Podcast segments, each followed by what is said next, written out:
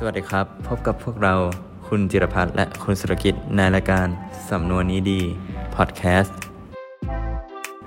โดยพวกเราจะบอกความเป็นมาของสำนวนและความหมายของสำนวนในรายการนี้นะครับ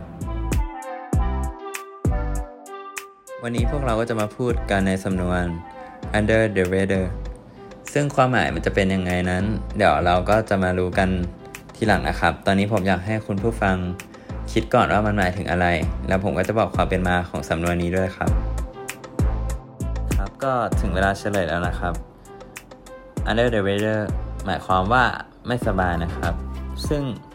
ไม่ได้แปลตรงตัวว่าอยู่ใต้สภาพอากาศนะครับ under the weather นะครับมีที่มามาจากการเดินเรือสมัยโบราณนะครับ เมื่อสภาพอากาศไม่ดีคลื่นลมแรงลูกเรือที่ไม่สบายก็จะถูกส่งไปยังใต้ท้องเรือนะครับ ซึ่งใต้ท้องเรือเนี่ยก็จะอยู่ใต้สภาพอากาศใช่ไหมครับนี่แหละครับก็เป็นที่มาของคำว่า under the weather